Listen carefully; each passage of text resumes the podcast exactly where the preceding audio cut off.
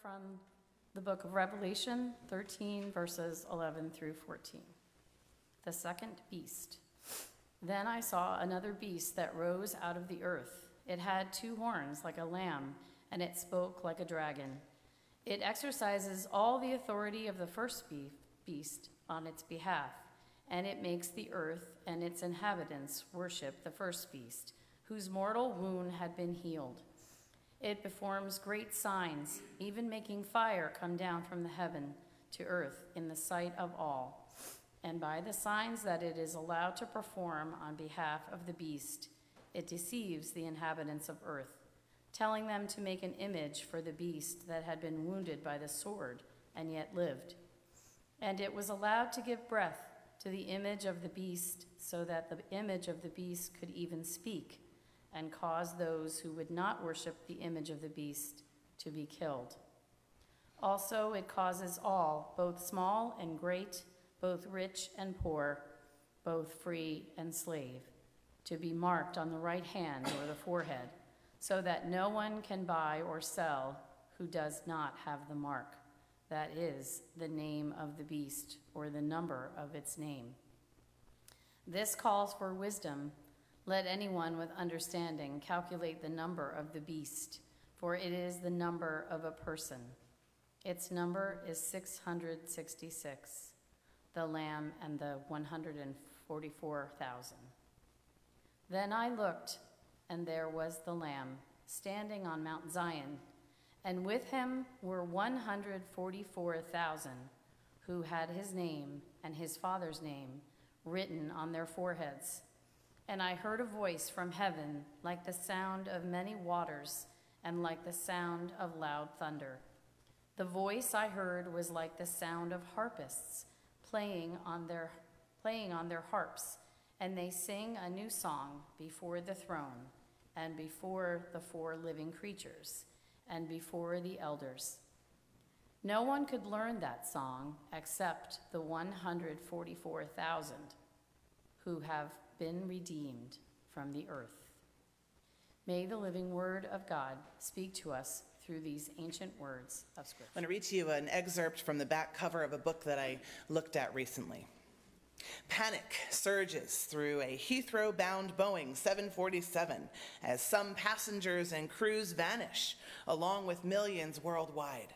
Captain Rayford Steele fights to quell hysteria while facing personal tragedy. His wife and son are among the missing. Rumors fly and fanatics warn about the end of the world. Could they be right? Meanwhile, crack journalist Cameron Buck Williams, on the trail of a global financial conspiracy, finds a more ominous story unfolding as storm clouds of good and evil gather. You read a little bit further down, and it says Left Behind, so that's the series, Left Behind launched the best selling series that rocked the publishing world and made millions. Seriously consider the future. It is just the beginning or the beginning of the end. This particular edition then notes with special features relating to the current events and end times prophecies. Sounds innocent enough, right? Like almost like a sci fi thriller that would be fun to read, except that it's actually a rewriting of the book of Revelation, the whole series. And um, remember, as I read another excerpt from the final book, the 12th book, um, remember that this was a bestseller. Millions of people read this. Rayford is the main character and the pilot from that back cover excerpt. Rayford tried to stay calm with Chaim. When you see my throne, join those on my right, your left. The words of Jesus were more than impressed upon Rayford's heart. He had actually heard them. He moved to his left without question as waves of people moved both directions, and suddenly the view before Rayford became clear. Directly below and centered under the vast heavenly hosts, saints and angels, a great platform bore a throne on which Jesus sat.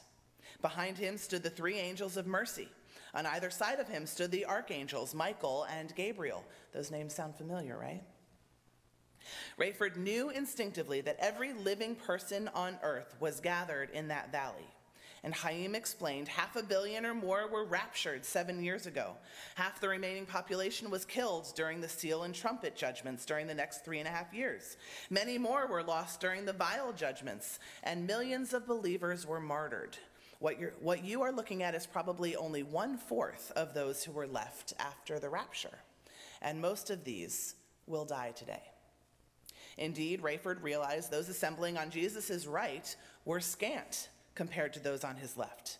It took most of the morning for the masses to find their places and settle. To Rayford, it appeared that to those, those to Jesus' left were puzzled at best, frightened at worst. Gabriel stepped to the front of the platform and stretched out his arms for silence. Worship the King of Kings and Lord of Lords, he shouted. And as one, the millions on both sides of the throne fell to their knees. In a cacophony of languages and dialects, they cried out, Jesus Christ is Lord. Those on the left of Jesus began rising to their feet while all around Rayford, everyone remained kneeling. Clearly, two different groups here, huh, Chaim? Actually, three, the old man said. Those are the goats over there, the followers of Antichrist, who somehow survived to this point. You are among the sheep on this side, but I represent the third group. I am part of Jesus' brethren, the chosen people of God, whom the sheep befriended. We are the Jews who will go into the millennium as believers because of people like you. Jesus stood and walked to the edge of the platform. With anger and yet sadness, he said, Depart from me, you cursed, into the everlasting fire prepared for the devil and his angels.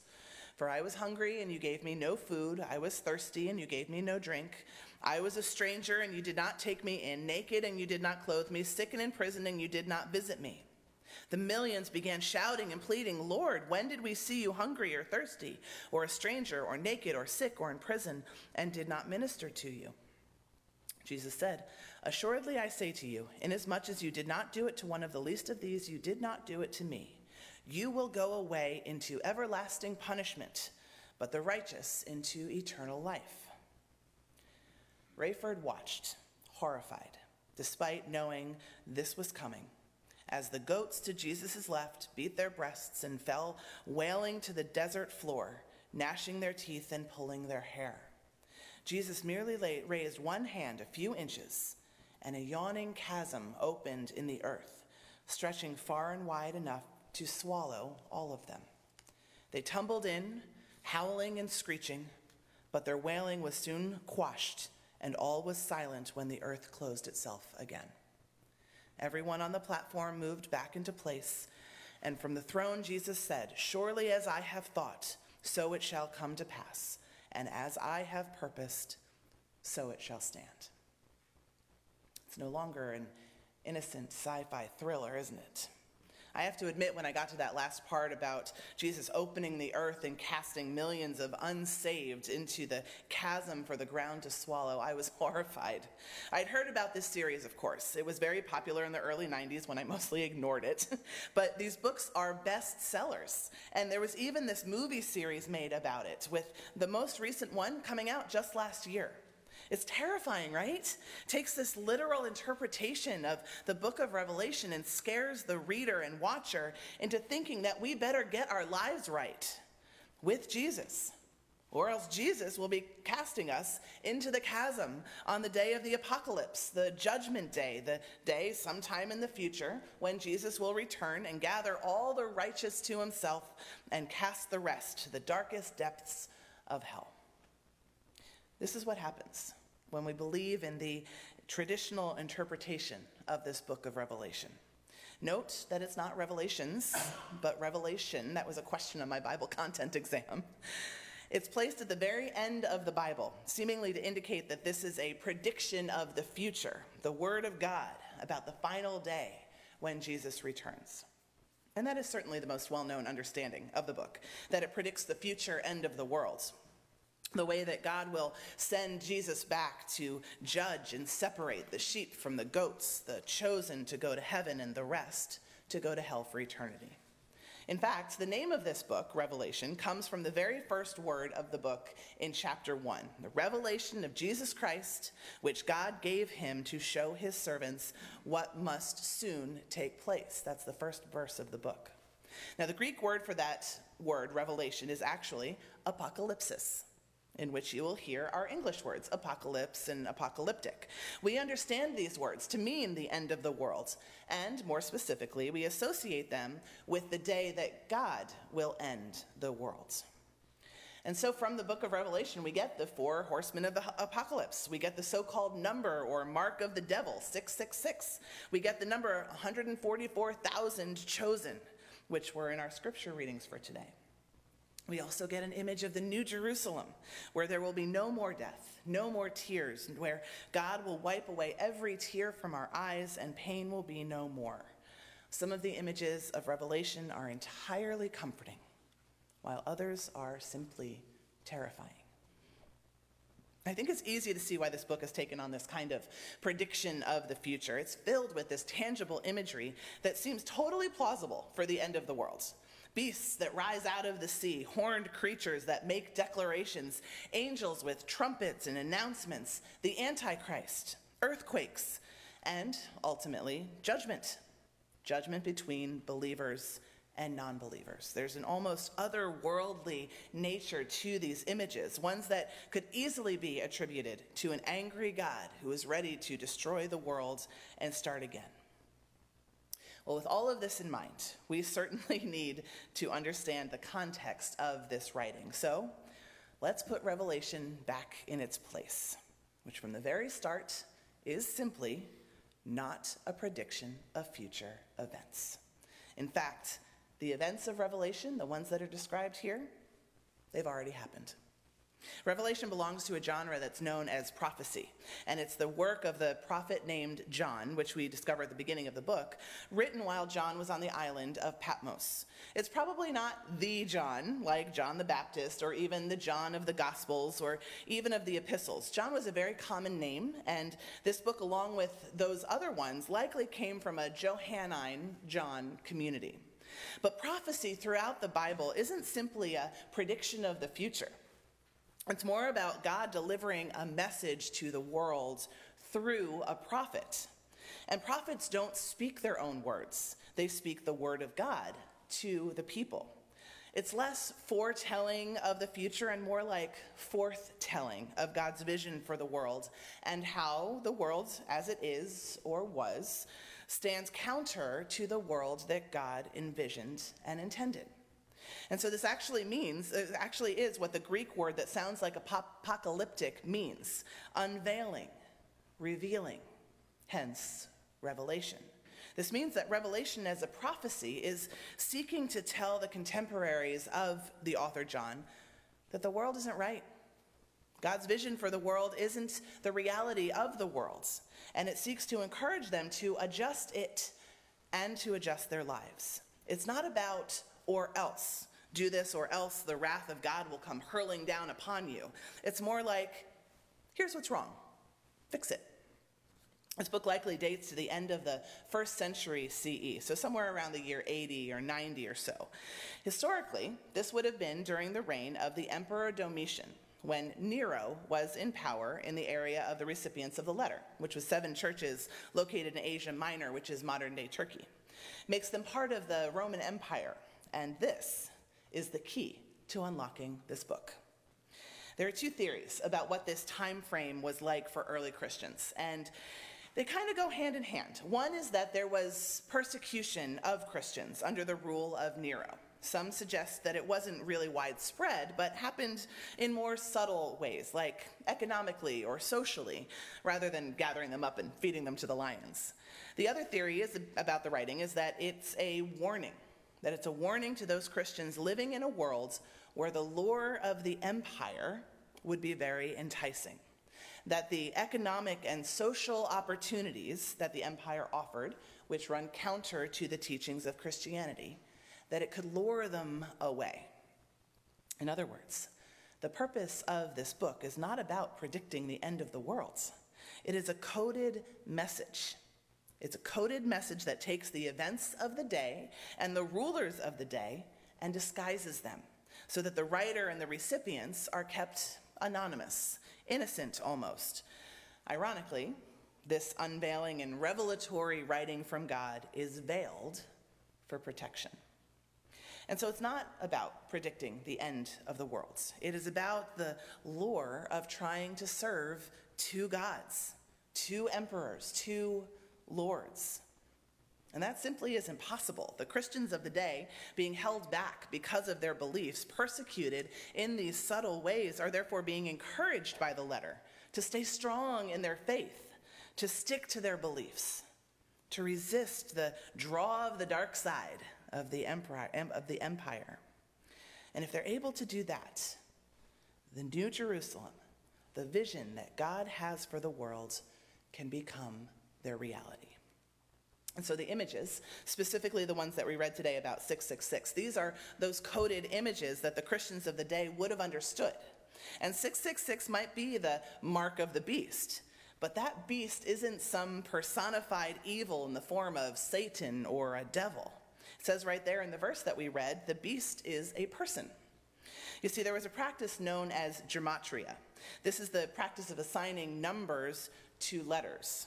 And the numbers 666 can correspond to the name Nero, the emperor who the recipients of the letter were at risk of pledging their allegiance to. There are some other theories of who it could be. In fact, I had a professor in seminary who showed us the gematria technique to make 666 be Barney, the purple dinosaur. But there has been so much made of that number of 666 that even I pause. Knowing all of this, I pause when I see something at, like a telephone number or a total at the checkout counter that contains 666 because these traditions, they run deep and they are hard to break.